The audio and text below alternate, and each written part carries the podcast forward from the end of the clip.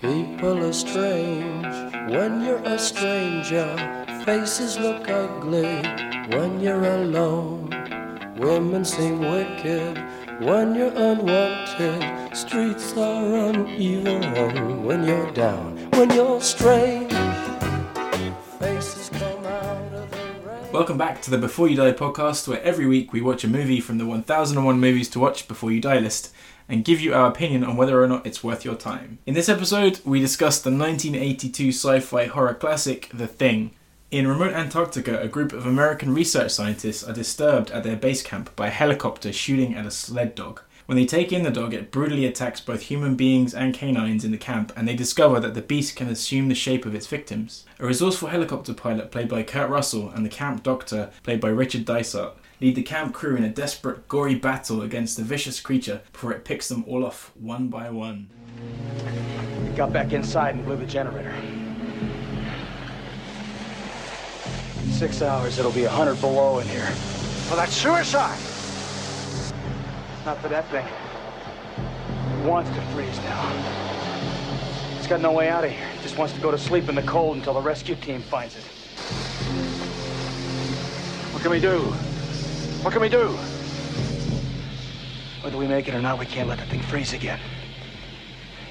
Maybe we'll just warm things up a little around here.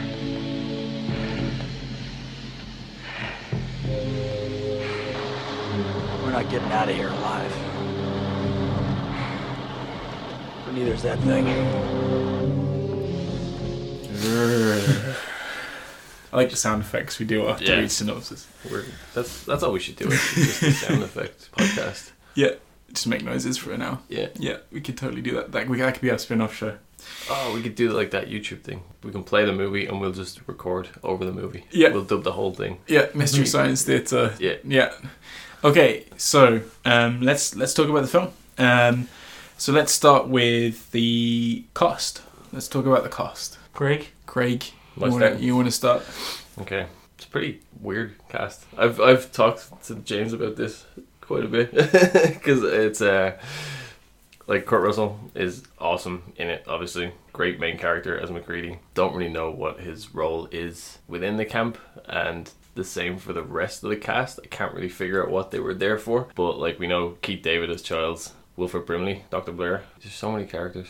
Um, See, I, when I when I with the cast, it's when normally when you talk about films or when I talk about films and the cast, I refer to them as, by their their actors' Yeah. names, like their real life names. Um, but with the thing, it's weird because I actually don't think of them as actors. I always refer to them by their names. Apart from Kurt Russell, and I, and I actually originally thought it was because I Kurt Russell is a more memorable kind of person in this film because Kurt Russell, he's a popular guy. Same with Keith David. But I think it's because the characters, they, they become the characters in this film. Like they're so isolated. It's such a, a unique environment to be in. It's it's it doesn't feel staged. It's it actually feels a little bit realistic in terms of their situation. Yeah, they um the realism is pretty good because uh, I think it was the, anything they recorded on the soundstage, they refrigerated the actual stage, so it was like minus degree. I don't know. It was like forty degrees Fahrenheit. I don't know what that is in Celsius, but I think it's like close to freezing Minus, anyway. yeah. Like so, everybody was really cold and like they kind of a lot of the stuff was really authentic. Like they're kind of their reactions to things and and how kind of like the breath coming out of their mouth and stuff was actually real. It wasn't some sort of Effect. old school yeah. like effect and uh, i- apparently they went drinking quite a lot uh, when they went to the Canadian location to film they would go to like a lot of the local bars and get really drunk and hungover and uh, that kind of added to the whole bond that everybody had Yeah. so it, does, it seems a lot it seems really natural between each of the actors that they have some sort of like you, you could definitely buy that they've all been stuck there together for Yeah. whatever period of time that they've been there. But I, I still, other than the doctor and the cook, I have no idea what the other people's roles are. And, Well- and Gary, the the actual military guy. Well, Gary, I'm assuming, is the head just to make sure everything goes smoothly Yeah. because I don't know what he. I don't even know what they're there for originally. What's the original? reason? there, It's I- just a it's- research But that's fine. yeah. That works fine. Uh, But MacReady is a helicopter pilot. There's cook, obviously. I don't know what Childs does. Oh, he's a helicopter pilot. Yeah, Jesus. Um, so he, they all have that, but I just think again, I think I think John Carpenter and probably Ridley Scott have a lot to answer for when it comes to Michael Bay, because if you look at the people in say Armageddon, you're like, why would they send these up to space? The reason is because people like to see burly character actors do these extraordinary things, which is why you had an alien. Everyone pretty much looked like they were just doing this as a as a job, like they were work workmen, and they were saying, "Oh, we're not even getting paid enough for this." It's the same with the thing. You're looking at all these people. It's like I feel like scientists and stuff. They wouldn't really be surrounded with the likes of MacReady and Childs, but they are, Exactly. and that's why you get films like uh, like Armageddon, where you have uh, oil drillers suddenly going on top of an asteroid. Mm. But that's what I think.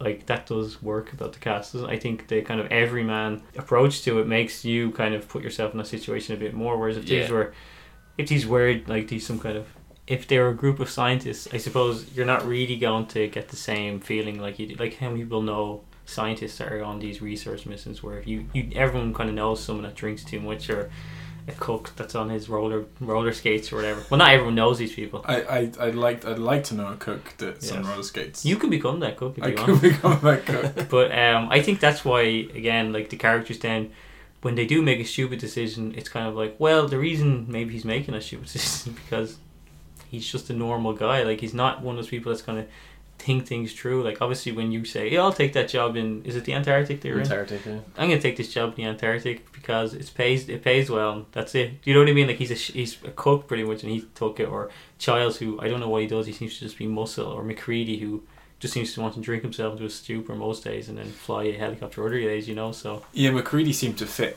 the most in that environment. Like it, he he seemed like he was Built there for for it, yeah. yeah. Like he, and he- even so, like the the job itself, the whole concept, the environment is isolated. Mm. They're all this isolated group of, of guys, but Mm. he isolates himself from them. Yeah. They all have like this communal kind of living space, but he lives in that shack on the edge of the whole kind of Mm. complex. And that's how you find him. Like he is like I was saying, like he's actually probably one of the first first gamers in cinematic history that you see rage quit because like he's sitting there, he's talking to his lady chess computer, and uh, he loses, and then just pours his whiskey in the computer. That's like, that's like full rage quit. Like how many Um, times have, has she beaten you to, Yeah. to make you do this? Um, but no, I thought MacReady Kurt Russell was very well placed in that environment. There were a couple which, like Gary, who we I think he had a, quite an ambiguous role, but I think he was like because it was a technically it was a U.S. government base, so he would have technically been like a military personnel. personnel. Yeah, because he was the one with the gun. He's the guy at the beginning that shoots the Norwegian Yeah. character Yeah. in, in the head and does it that way. But yeah, I, th- I think if you look at those characters, MacReady definitely fits perfectly in that environment, and I think he actually likes being there as well. Yeah. There's no grumbling or anything. He's just exists. Yeah. He's a job's worth possibly. Yeah. But I, I think one of the best performances is the dog at the start. He's awesome. You feel sorry for him. He's getting chased. You're like, what? What's going on? Why are you trying to shoot this poor dog? And then the dog comes in. You're like, wait a second. This Something's dog is up. sinister. Yeah. He's genuinely he, he stops and you're thinking, this dog is up to something. So yeah. like for me, the dog gets a lot of props, just as much as Kurt Russell anyway or uh, Keith David. But no, I think like the cast, in terms of what the film is, like I don't think um, it makes particular sense, but that's fine because like I said, I'm not gonna watch.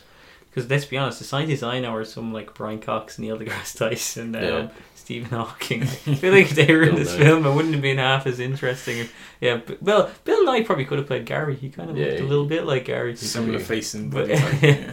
But I think um, I think it works fine. I think the the cast. I do think maybe at the time people might be saying this doesn't really make sense. But then, like I said, after seeing Alien, I think that's probably the way to go. You're not going to have the same um, affiliation to someone who who's a IQ of two hundred and is Mhm. investigating whatever, because I assume as well they'd have a different a different reaction to what's going on as well. So it's not going to make this. Where it's more realistic that for people to have these panicked reactions or to face it with violence the way say Childs or not Childs sorry the way well Childs does as well actually but the way MacReady does the only way Mhm. he knows how is to fight because that's what he does he's Burn it. yeah burn it yeah exactly yeah. Why did they have flamethrowers? to melt stuff around. I'm guessing. Yeah. I don't know. Like, they, did they actually even call them flame? I don't know if they call them flamethrowers. I think at one point they he said get the get the flamethrower or get he says something. He says get I'm, I'm guessing that because it's this Arctic kind of temperature and it's Yeah. continuously Mm. low freezing, like to extremes, they need some kind of quick fix quick so, fix yeah. to burn, Yeah. to, to melt kind of things, I Yeah. suppose. maybe yeah to be honest, may, the whole thing is maybe the whole thing was because when you think about it was it Copper and maybe the other Doctor uh, Blair. They seem to mo- be most interested in the alien, the idea of the alien, and all. So they're the ones like, oh, we need to oh, give an autopsy and all this. Maybe that's what the whole backstory is. They knew something crashed there, and they brought these people just to help them help them out find out what it was. Who knows? Like that's the Mm. thing. Blair was very Blair was very ahead of the curve with his understanding of Yeah. what they'd found.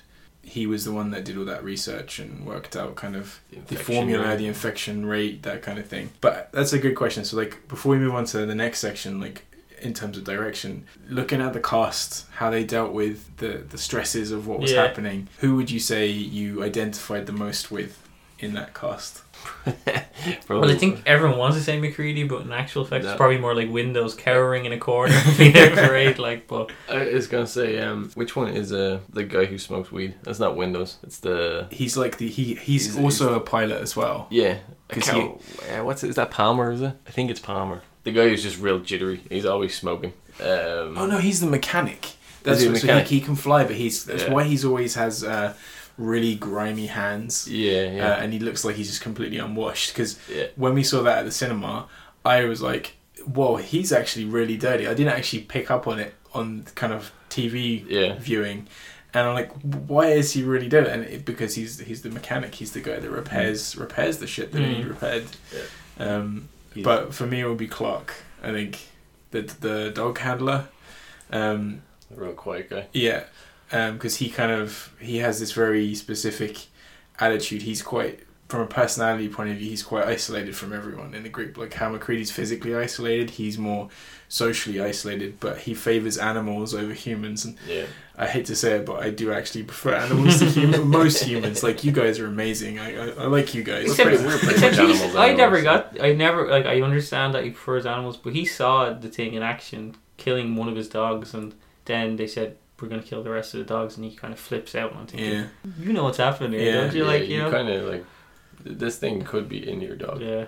And um, also later on, um, when Blair flips out and he's like smashing up all the communications equipment, he's kind of throwing all these seemingly paranoid things out at the group, saying, "Oh, it's it's gonna get us. It's it's no one's safe and all this kind of stuff." Um, Clark is actually cowering in the corner where they're trying to kind of work out as a team to bring Blair down. Yeah, under control. Um, someone mentions Clark's very calculated. and Someone mentions that um, Blair shot the rest of the dogs, and he went fucking ape shit. And they had to restrain him, and he ran. He he ran off, and then came back. Yeah. But he was the perfect red herring actually as well as a character because you everyone assumed like he always They're paranoid after about him that- anyway. So yeah, and he always looked a bit ill. And after that, he he was very he was he was always subdued in the film, but after that, he was very ominous. He always had his hand behind his back, and most of the scenes after that, he had a scalpel or some kind of weapon, Mm. And that really helped you as a viewer to kind of accuse him of being you know not who he seems when in fact Yeah. he was just he I think he was just done by that point. Like he was just he was gone, and he ends up getting shot, of course. But it's it, is- and I think he was the only char- human that Kurt Russell kills, then is he? Because he Yeah, seems to just kill people that have actually been affected. So. Yeah, and it's it was self defense as well because Yeah. he was it was like it was Kurt Russell or him. And I'm not saying that if I was in that situation, I would even think about attacking Kurt Russell. no damn one handsome should attack. Kurt Russell. Like, um, but I, I do that character. I think would be if I if I was in that situation, I would probably be more like Clark because the animal connection. Yeah. I'm gonna go Windows. Like I said, I up in my head it's kind of like, yeah, I I'd, I'd love to be MacReady, but no, let's be honest. I'd be I'd be Windows. I I think think you'd be a good Windows because you'd have like a you'd be like logical about it and you'd be like, come this this situation's messed up. Like this is the reality of the situation. I just want to get out now. I'm the communications guy. But in the book, actually, they they the original book, the Who Goes There book, which this was actually based on, really closely. There's some slight differences in the way that's communicated out in the book. They don't actually want to communicate out yeah. outwardly because they think that it would they want to stay isolated to get rid, Get of, rid of the this threat, threat. yeah. so whereas this they're just desperately trying to get some help from Yeah. like the russian camp or But that's what I mean. Like I think if it was like, I I back to my point earlier on about if it was scientists or whatever, they might have said, okay, let's like, we'll try explain this whatever. They were like, we'll say we need to cut contact. We need to stop this because we don't. We need to condense this into one small area rather than try and make it any bigger. Whereas everyone's just like, let's just get out of here. We need to get out of here as quick as possible. Yeah. Whereas the only person who was actually thinking that was, ironically, was a, someone, a man of science, was Dr. Blair, who does destroy this and does destroy the communications. And that's before he's taken over by the thing. So he decides we need to do all this because otherwise we're going to just attract people here and that's going to spread technical virus, we'll say, from the world. He's the only one who's actually thinking like a man of science in there, and that's what happens. So it were I suppose it, it just makes it more for me. It's like, of course, why wouldn't you want to get out of this situation? Yeah. You know, like that's what I know. The regular thinking person is just like, get me the hell out of here. I don't want to be have any part of this anymore. Um, but it's it is good though when I'm thinking about it because I know when this first came out, it wasn't particularly critically acclaimed. I know. I think I read read a Roger Ebert review and he said it's fine, it's fun, but it's more of a barf bag of a movie. And I just thought that's I don't know. I felt it was a little bit dismissive. Yeah, So a lot of criticism seemed to be around the. the disgusting effects. effects, Yeah. and stuff. And but then like I I think it's not like an alien should be heartwarming because you have to remember this was the summer ET came out, so I think Yeah. maybe people wanted their aliens to be heartwarming and be able to bring plants back to life, and then. When they see an alien like this, it's not something they want to want to see. And at the time as well, like this is what the early '80s, '82. So you're talking Reaganism, Cold War, very Cold War, a lot of paranoia anyway at the time, and even the beginning of the AIDS virus. So like, it's not a good time for the American cult, American population to have see a film like this that's so based on paranoia, so based on Yeah. kind of the ugly things, not not of this world, but even the ugly things in this world, which Yeah. is the mistrust that goes with that, or Paranoia. paranoia, anger, everything. So it works, and I think it like I think the the idea of being so isolated kind of it works as well because everyone sometimes feels that alone, alone. Like when something's going on, it's like I feel so alone. Whereas this literally is saying, no, no, if you think you're alone. Look at these guys; they really are alone. Like this the off, situation. So Mm. it's I think like the idea of how how sparse it is, and even like even the dialogue. The dialogue isn't. There's no kind of no one who's a genius. Like I've said, besides maybe Blair, there's no one who's speaking anyone's like any upper language. You know what I mean? No. There's no one saying something you're not getting. It's fairly. It's people kind of on our level trying to comprehend Just something that's guys, far yeah. beyond our level, and I think that's what works. And that's what the world was because people were suddenly saying, "Well, what happens if Russia and America go to war?" And it's like. And Yeah. there was like I know in the eighties there was genuinely there was Russian sleeper spies in Mm. America being arrested, and there was American sleeper spies in the uh, in Russia being arrested. Like this was genuinely happening in the eighties, so people had this genuine mistrust. Now I, I don't think it's a far spread thing, but the fact was there were people that were next door to people living next door to other people that were spies, and I Yeah. think that feeds into it. And I think maybe the cultural context of its time for whatever reason, people didn't want that. It's kind of like now people don't. After September 11, people didn't want dark films. They didn't want dark action films or lots of destruction. Whereas since then, people have come to terms with that.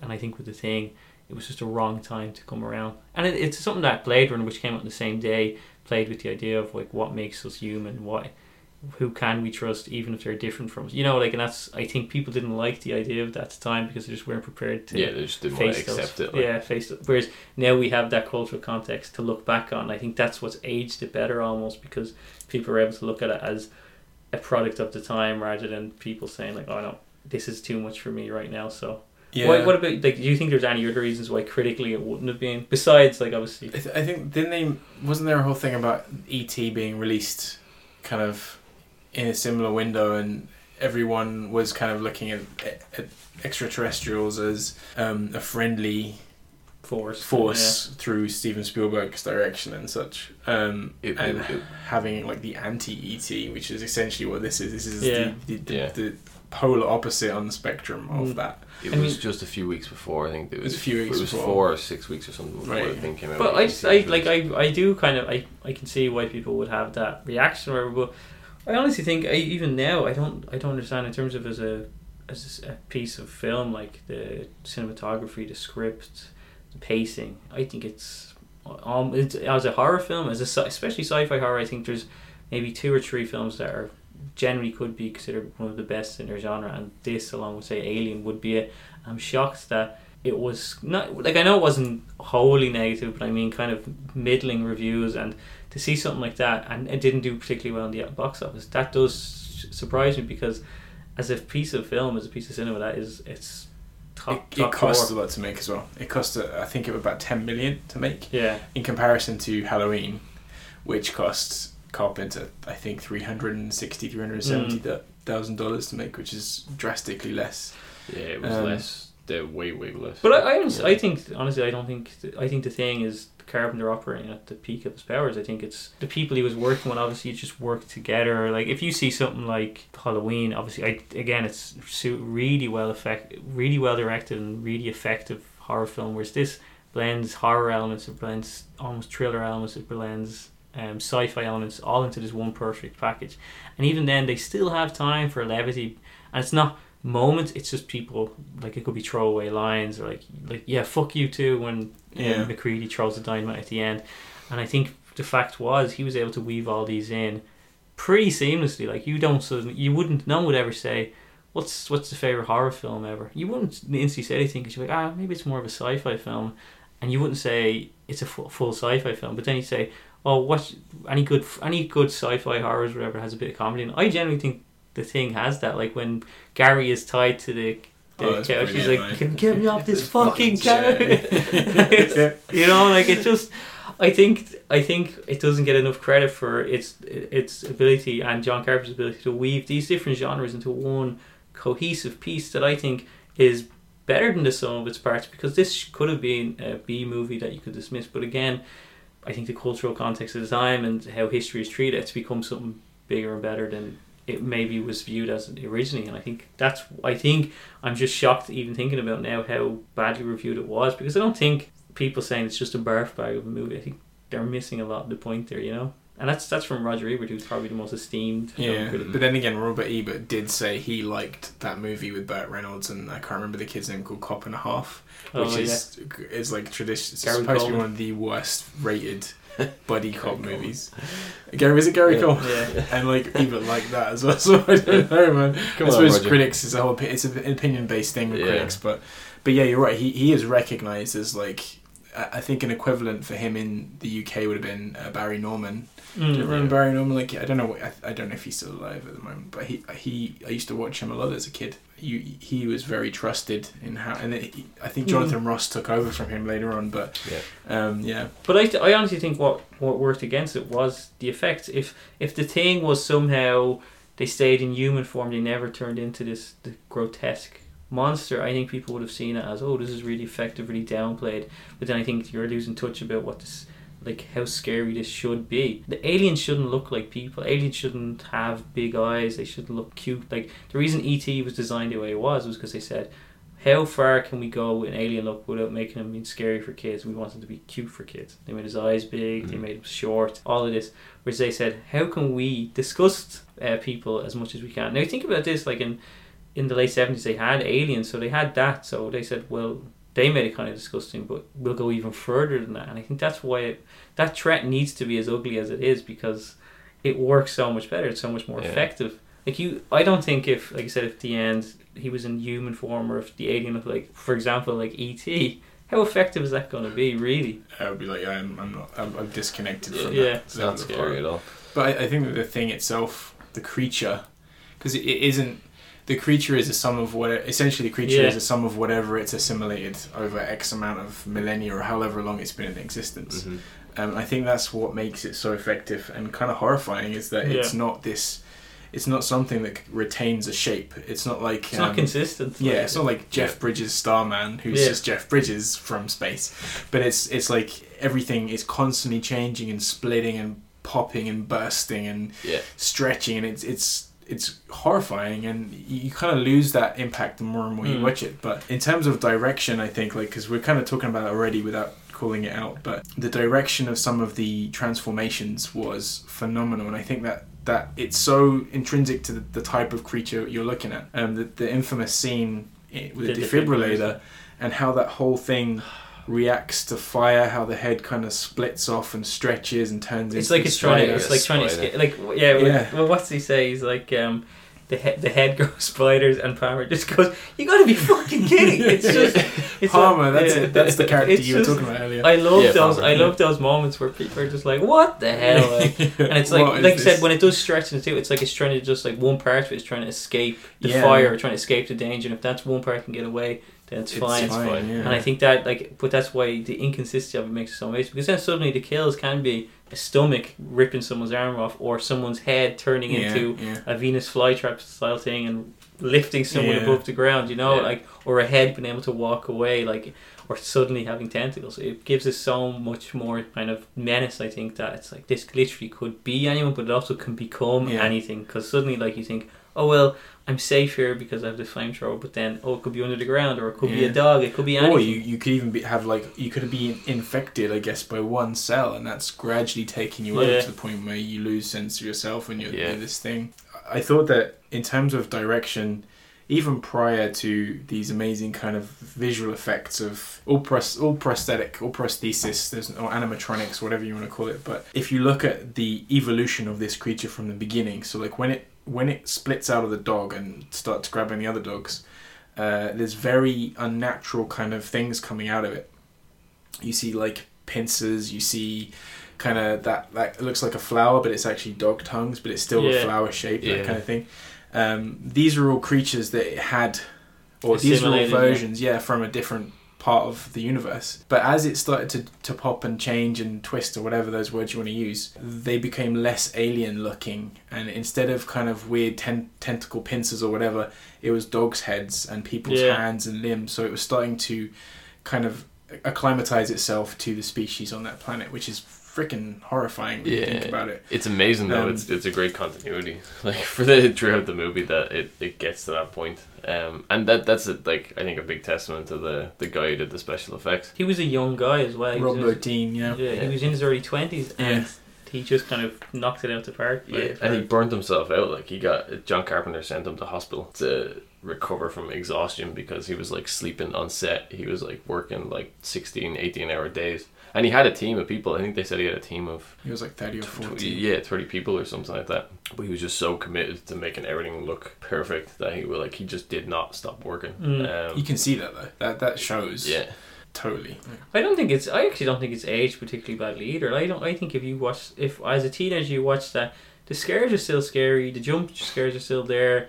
The story is still there. The performance is still there. Now you might say, oh, it do- it doesn't look real, but it looks physical. You know, Mhm. in the room with them at that time was an actual prosthesis on fire. So that for me that gives it a little bit more kind of Yeah. realism. It definitely gives it a little bit more urgency because if you're no matter what, even if it's a fake thing and you're in a room with something literally on fire, you're gonna have a scared look on your face, and that adds to the performances. Yeah.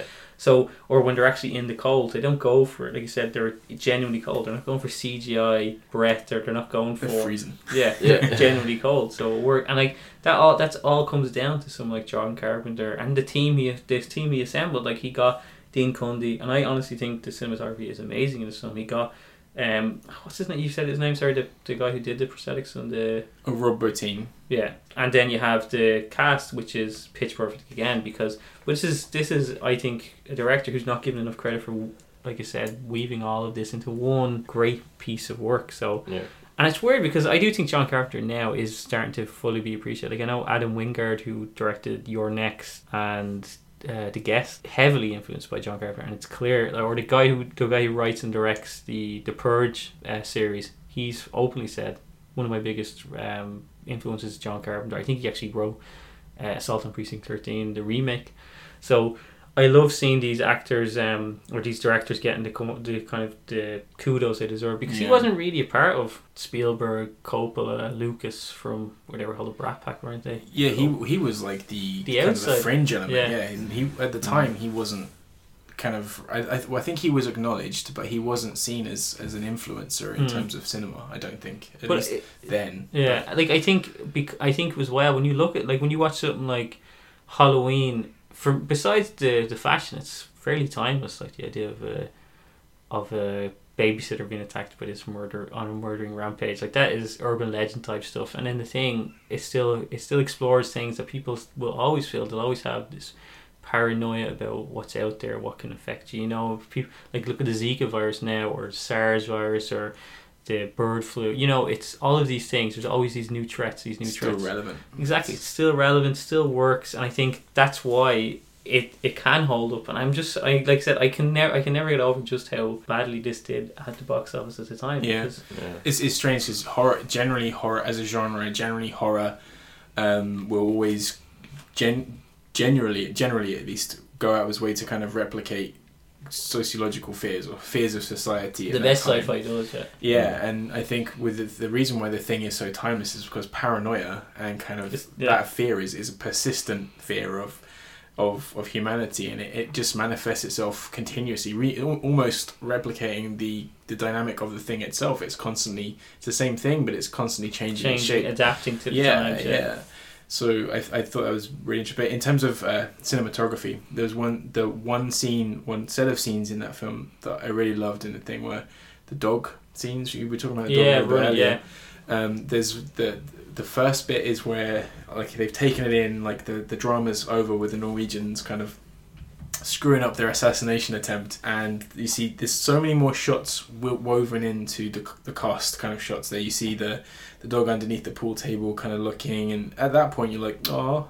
Uh, You see him looking out the window. then like, you see, and it gets more and more purposeful. and more like, sinister. when they're taken off to, to, to fly away to see the Norwegian camp, uh, to see what the hell went down there, you're looking out the window, and the look on that dog, it's what it's half wolf, and um, the guy that played Clark basically said that it was it was a lovely dog, but it every now and again it would just switch, and you you'd have to be a bit wary of it. The scene where the camera is very close to the ground, and it's I think it's the night after. It's coming through the hallway. Yeah, and it sort of pops its head through. Yeah. it it's not looking. It's not looking at any crew or anything. It's it's like it's it knows that it's in a film and it needs to act this particular scene, and it's just creepy as shit when you think Mm. about It's it in really well context. done. Yeah, because the, the really dog good. he comes down the hallway towards the camera and he looks. There's a room to the right of the dog, and then there's a room to the left, which is the room he eventually goes into. But like he kind of walks up. The room to to to his right is dark, so he kind of like just peeks his head slightly in the door. There's nobody in there, so yeah, he keeps on walking. time. Yeah. Yeah, and then like he comes towards the camera, and you see him kind of stop for a moment, and the camera like shows there's a guy in the room. Um, you just see the silhouette, you don't know who it is, and then the dog like after stopping for a second, then walks in, not uninvited, like just kind of walks in because Yeah. you just see the silhouette turning around, but he doesn't invite him in. He Mm. just And there's the slow fade to Yeah. black, which is generally a trope to kind of to, to feed going- into that. like Like something's gonna happen. you, you want to stay and you want to see what happens next, but Yeah. your vision is fading, it's Mm. blacking out, and yeah, it just switches to the next scene, and you're st- this lingering like, gee, like is that dog? Is that dog alright? Like, Mm. Yeah. there something But I, that's, that I think w- just even when you're saying how you see the dog walking through, I think Carpenter's sense of geography of the the base they're in is brilliant because you you get a sense of how small that is and how kind of how claustrophobic that could become. And like I said, you know where MacReady lives, you know where the helicopter should be, you know where Doctor Blair is kept, and you know where most of the guys are. And that's literally because Carpenter has decided to pretty much show you, not without you even knowing it, by like I said, by doing these following shots, by doing these showing you these wide angle shots of the Mhm. rooms they're in. He says, "This is the rooms they're in. There's no escape. This is the room." Like the, with the defibrillator scene, you know how big that room is. Everyone's goes into corners suddenly when You know everything goes crazy. are So you know where how you know how big it is suddenly, and I think that's what again makes it even more claustrophobic because once you start saying, "Oh well," all they can do is go outside and freeze to death or stay in this really small area and possibly die. It's it's am- I think it's amazing direction again, and I think it comes down to how they shoot it and how again that comes down to Dean Cundey, who I think again is a bit of a genius for this film. I think I don't think there's ever been a better John Carpenter film, to be honest. Mm. I'd, I'd say like out of that era of his films because I think he kind of lost his didn't lose his way but I, I I don't know there's something changed in him in his later later films like Ghost of Mars I wasn't a huge fan of that kind of thing um, Vampires was a bit James Woods I don't know like I watched that because of James Woods and I don't think cinema has enough James Woods Yeah. because he's crazy and cinema needs crazy sometimes but um, I think for me the thing was like if I looked at my favorite trilogies, my favorite Carpenter quadrilogy would be Halloween, Prince of Darkness, Big Trouble in Little China, and The Thing. Those four films influenced me a lot Mm. as I was growing up. But I The Thing think would be a top. I think. yeah, I think if you look at John Carpenter, I do think he is inconsistent. That's that's fine. I think he does have a hokey attitude sometimes films. Like if you look at Big Trouble in Little China, don't get me wrong, it's fun, it's great. I have a good time watching it. But I don't think there's a director there and you see and say, well, this director's voice is this. Whereas I think you see something like The Thing and you say, this director knows exactly what he's doing and how he wants to tell a story. Whereas Big Trouble in China, by its very essence, is meant to be kind of a messy situation. So it's a messy film. Or something like um, Halloween. I think Halloween as well owes a big debt to the cinematographer, who I believe was Dean Cundey as well. Yeah, I I think think it was the same crew, Yeah. mostly the Yeah. same crew. I think like again for someone for horror, a lot of it comes down to mood, um, and a lot of how you how you kind of create a mood is through the cinematography, how you shoot things. So I think that, but I think for the thing, it seems a lot of it is because of John Carpenter. Like I know there was a script written in 1981, and he pretty much rewrote it a bit. And he said he didn't talk to any of the previous screenwriters because there was a few screenwriters he didn't talk to any of them, and he kind of did his own thing. And that's why he kind of said this is and because you see a lot of directors being called auteurs, you have like Coppola, you'll have um, Scorsese. Scorsese and Spielberg's time.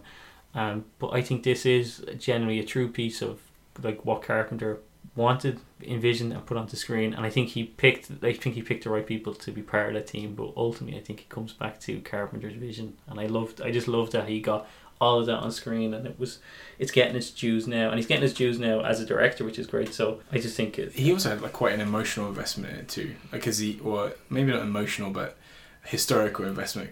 When he was a kid, he said when he was about five. He um, watched um, the original movie. Well, you I guess you consider a B movie, which which detracted from the original book. The formula of the original book is very similar to the one in in Carpenter's 1982 Yeah. film. But he saw that the original film, and it, it scared the shit out of him.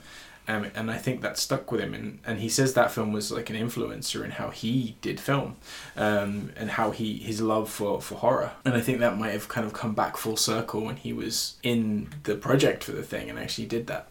Um, so you can definitely see, and he I think he even says uh, in some interviews that it, his it's his favorite. It was his favorite film to work on, and it's, it still is. It doesn't surprise me. I just, I honestly think, as some of its parts, it's absolutely amazing. And I, the one thing I was surprised about because I, I, I think I knew it, but when I was watching, when I was rewatching it, to see the name Ennio Morricone come up as the person who did the score, and I was thinking, Ennio Morricone, that's that's a big get. yeah. But then I was thinking, the reason I did, I kind of put that in my head because I, because obviously John Carpenter does a lot of his own scores, and even then thinking back to the thing, I thought, It Oh, it's just John Carpenter. John Carpenter. so I think it was almost again Ennio Mor- Morricone, which I think is one of the biggest compliments you can get. Er- Er- Ennio Morricone saying, "I am going to do John Carpenter. I'm pretty much going to do John Carpenter, Yeah. Ennio Morricone style," and that must have been one of the biggest compliments you can receive from from one of the best composers of all time. Like yeah, you look at something like Assault on Precinct 13 or Halloween, they're they're iconic scores and they're by John Carpenter, who also wrote and also directed these films, you know, and it, it's insane for someone to have that much creativity in their head. And I think this, that's what I mean, it's an explosion of creativity, whether it's the cinematography, the music, the, the how the film shot, everything, the story, and that's all kind of, I think that's all from John Carpenter as a, like almost like a force the of music is amazing though. Like I think it's it's Yeah. iconic. It's ridiculously simple because it's you can you can actually see the Ennio Morricone parts and the Carpenter parts in that Yeah. music. Like the very simple like kind of boom, boom, Mm. boom. That's that's Carpenter, and then you get like uh, some certain points the the music flares up in this like orchestral like really high like really high pitched kind of violin, Mm. uh, which was actually quite a big trope in sci-fi. Yeah, Uh, you can actually hear that in in uh, And horror Alien, as well. the, the Alien kind of Mm. movies and, and horror. because So yeah. Psycho, the biggest example of it. So Yes, yeah, yeah, exactly. Yeah, of course, yeah, for sure. But yeah, I, th- I think that was just brilliant. Like, I love that kind of music, and it, it's so um, evocative when you're watching a film like that. Because I, I love sci-fi, and horror is also uh, set my second favorite genre Mm. next to that. So combining the two, perfect mix. But it, it's it's funny because like technically this this is a genre film, but like I said, I think it, it can transcend both. It's not simply a sci-fi. It's not simply a horror film. Like because like I said, we can talk about now. Like I said, I don't know if, John's character had it, but you know, death of the author type thing. We can say now, oh well, you know, there was that paranoia about the Cold War. Also, the AIDS virus this time, so suddenly them testing each other's blood takes on a whole new meaning, and we can bring that meaning onto it. But the fact is, even if he didn't mean to, he was able to because it came out and because of the way he framed it, because of the way he wrote it. We can put that meaning onto it, and that's what the best art does. It's not suddenly, it's not something where you can say, oh, it is what it is, or what you see is what you get. This is no, no. There's layers to this, and we can keep pulling. Like if you look at the the fan theories of what. Who was the thing? Who wasn't the thing at the end? Like Yeah. there's some theories that MacReady is the thing at the end. There's some theories that Child is the thing at the end. because remember what MacReady said.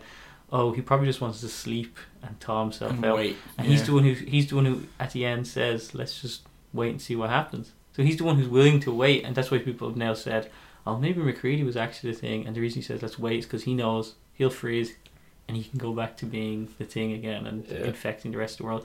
And then some people think Childs is. Now, I actually thought Childs was the thing at the end, and I think I've, I explained to the use earlier Yeah, on about earlier. how he takes the the beer bottle, but we did the last time we saw MacReady with any kind of alcohol in his hand was using as Molotov cocktails. So we can only assume they were filled with lighter fluid. And then suddenly the next bottle he hands to someone is Childs who drinks it, and MacReady's first reaction is to kind of chuckle Love. to himself Yeah. and just stare at child. So you think, hmm, that's a bit odd.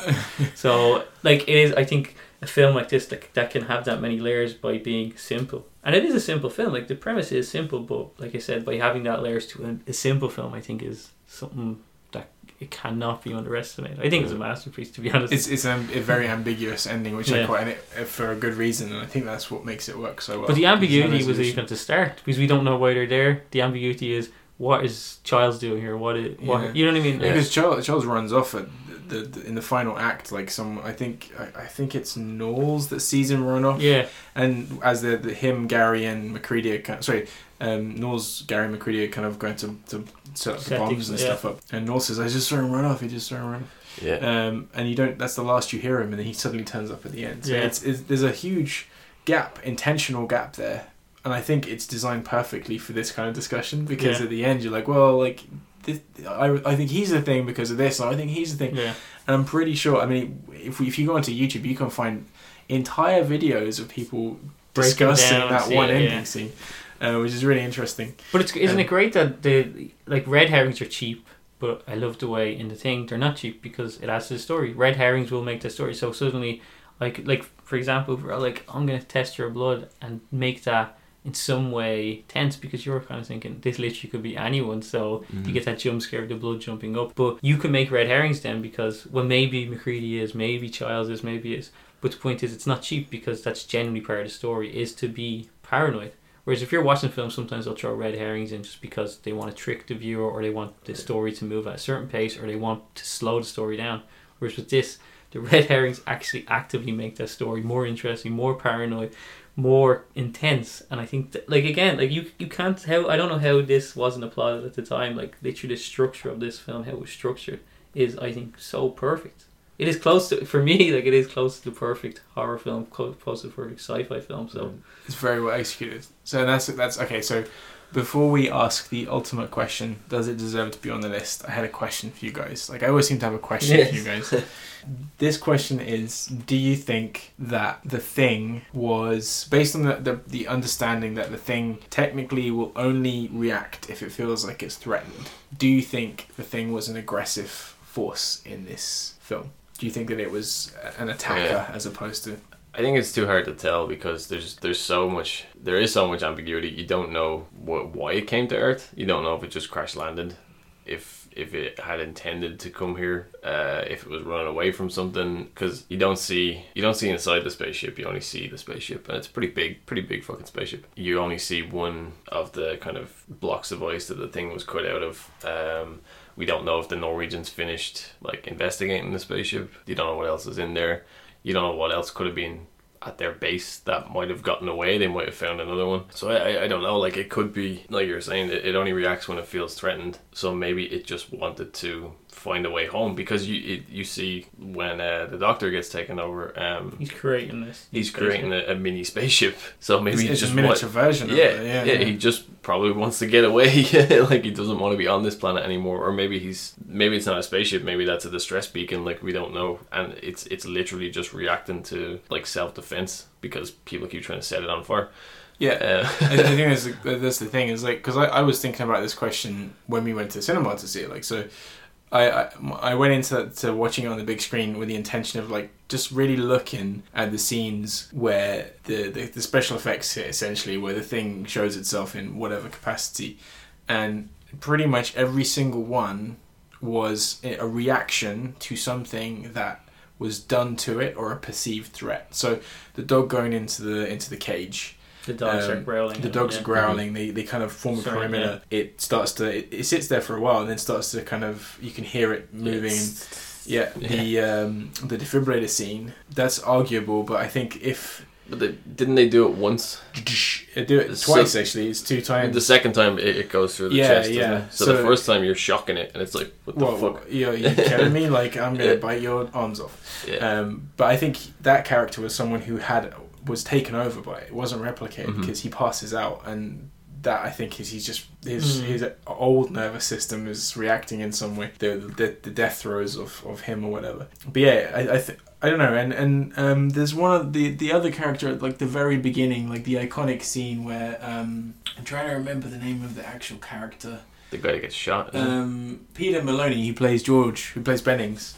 Um, he's running. He actually he, this this is like the thing Benning. so he's been taken over, but he's running out of the camp. He's trying Mhm. to get the hell away, and he kind of he hasn't fully formed into Bennings yeah, yet. he's just got the And he falls to his knees, and he's just kneeling. They're Oh, all standing yeah. around him, and he's just like screaming at them. And he's not trying to attack them. He's just kneeling and screaming, and they they obviously burn him. Yeah. But um, I, I just find it interesting spin because it's not an aggressive creature by any means. I don't think. Well, if, Yeah. if is it not aggressive? If it's killing the people well, to well, yeah, like take I mean, over. How, maybe how it's not killing them. Maybe it's literally just there. He's using them as a host until it like can find a way. Or, Like we don't know if it can I know what also leave somebody's. No, no, no. Screw this. That's why I would never be friends with Steve Buscemi.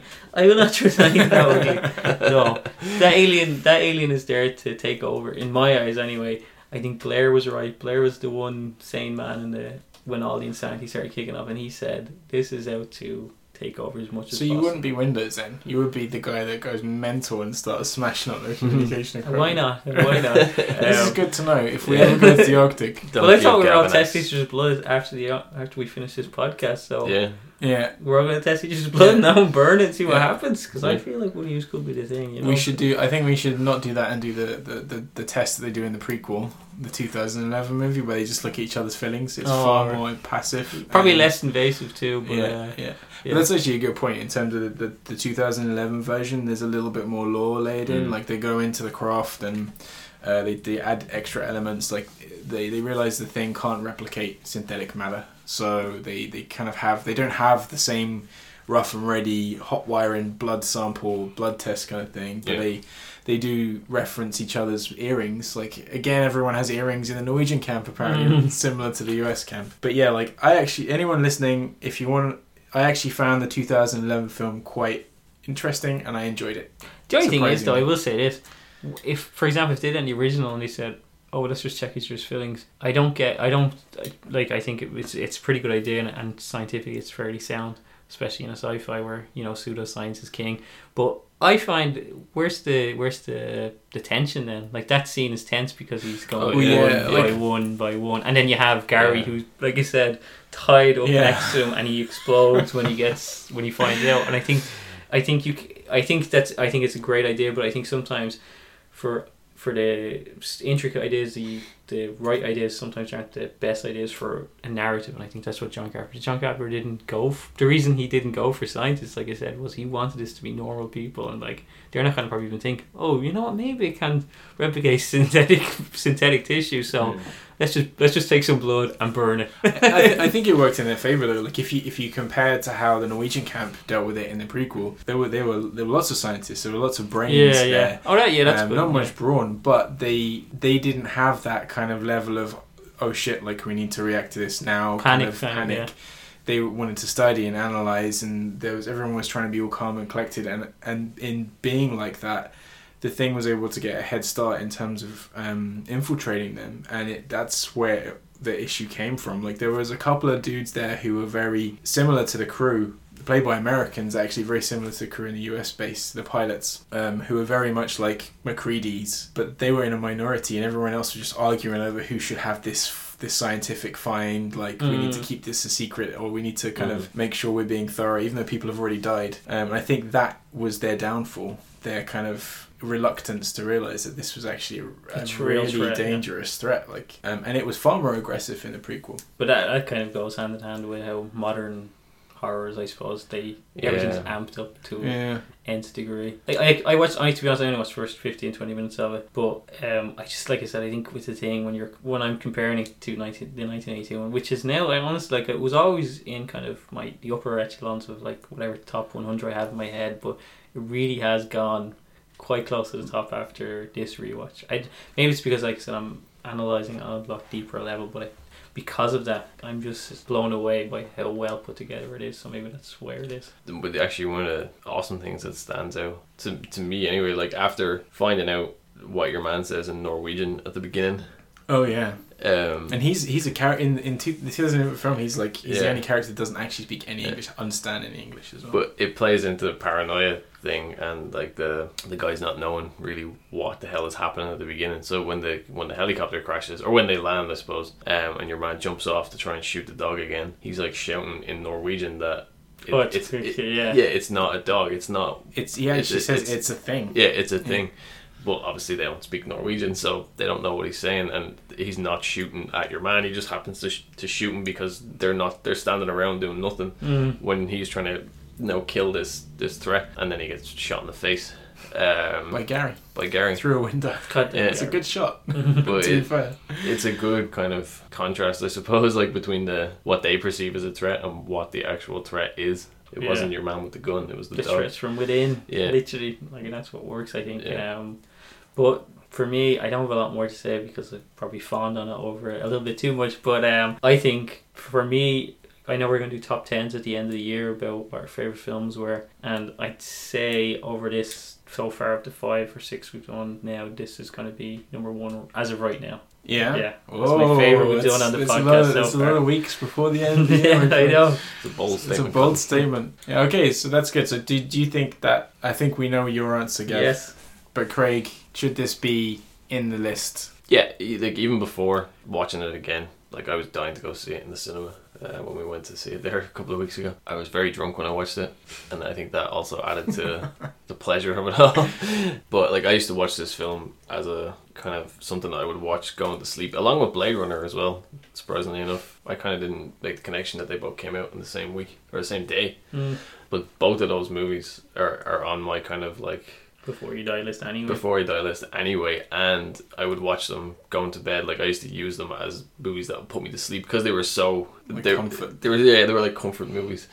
Um, You're a weird child. I know, yeah. but the it's something about the atmosphere, like the snow, the like being like kind of snuggled up in bed, like watching this film, like on your side, like they're freezing, you're really warm. The the pace of it, like the music, like the the really heavy bass tones, like it's just so comforting in some way. Uh, just the, the whole atmosphere of the movie, like it's it's so well paced. There's no downtime. There's no boring bits. I think every second of screen time is taken up with something. Yeah, Um, wasted. Nothing is wasted. No. Um, they cut a lot of stuff out of the movie that they didn't think was useful. There's a whole intro where they introduced the whole ca- the entire every single character and what they did. They got rid of that. There was like additional special effects or stop motion that they used that they, they took out as well because it just didn't serve uh, the movie or the story. And uh, it's amazing. It's just such a great film. Like it, even with it's the like we were saying earlier, the characters who are not really scientists for the most part, and we don't really understand why they're there in the first place,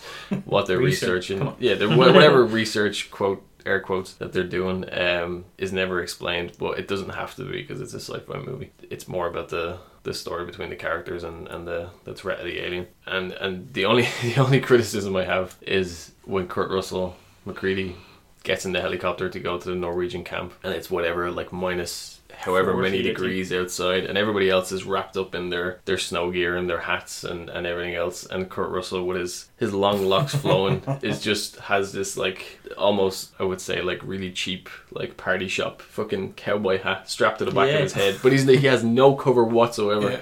He's going out in like pretty much a shirt and like combats into the snow to fly a helicopter I'm like L'Oreal quality hair. I'm Yeah. pretty sure he is literally pumped full of Uh, alcohol. vodka and whiskey. Yeah, I that's, that's the only thing I can think of that might redeem him in, in that way, like that he just doesn't feel it. But other than that, I have I have zero criticisms. Like I love each of the characters, even though it's really difficult to remember their names. No matter how many times I watch the film, I just yeah, cannot. it's weird, right? Yeah, it's, it's strange because they're not developed, but they don't have to be. They're just kind of caricatures, each one of them.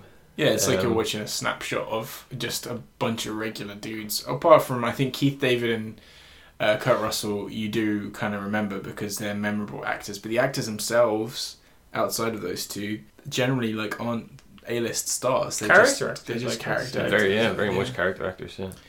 But I would definitely put this on my list too. Carpenter, 1980s Carpenter is one of my favorite directors of all time. Pretty much every film he made in the 1980s, I adore in mm, for many different reasons. Um, the thing is definitely up there. It started as a film which I watched uh, as a naughty boy. I kind of snuck down as a kid and watched it because my grandfather was a big film buff as well. That's exactly. And he was always late night. Yeah Yeah.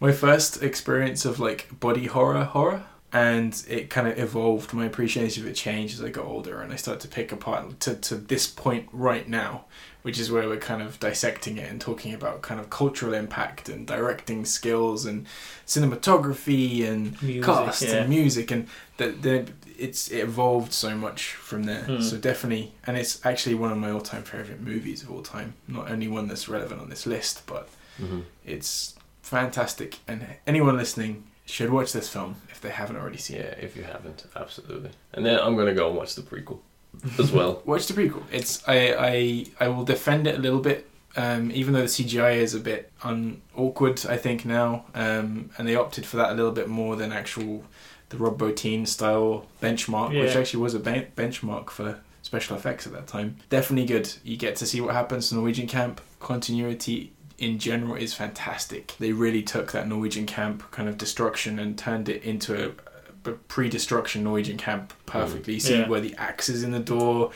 You see the kind of why there's a massive kind of explosion through the ceiling. Why that guy froze The guy- frozen to his chair? yeah, She you- that's explained. Yeah. Yeah, Oh yeah, he So- slits his throat. guy slits Mm. his wrist and his uh, yeah. So, yeah. So it's So, good. uh, a definite yes from from everybody. From the team. Go team. Yeah. So, um, what's the next week's film that we're going to be talking about? What's the next one? Eight. Hooah! Michael Mann. it's actually cool. I haven't talked about a Michael Mann film for a long time. It's the Al Pacino, Robert De Niro um, 1995. crime epic. What do you got? 1995. Full improv from Al Pacino. It's going to be great. Oh, Um, full on opposite. So that's the next one. And uh, where can where can we be found? Where are we located in the world wide web? We are on the Twitter at Before You Die Pod, uh, on Facebook by just searching Before You Die Podcast. Uh, we're also on our very own interweb website, Before You Die beforeyoudiepodcast.com. And you can also find us on iTunes, Stitcher, Podcast Addict, all those other things that you can search for podcasts on. And we would very much appreciate if you could subscribe on iTunes or leave a review or even leave a comment on the website and we'll respond to you. We got our first couple of comments, thankfully, this week. We like talking to people. Yeah, we do. We do like talking Yeah. to people, not just ourselves. So please talk to us. We're actually recording this in separate rooms right now. Mm. Yeah, Um, yeah we've never actually met assuming face to what we're going to say. Yeah. okay, uh, thanks for listening, everyone. Let's wait for the microphone. Bye. Bye.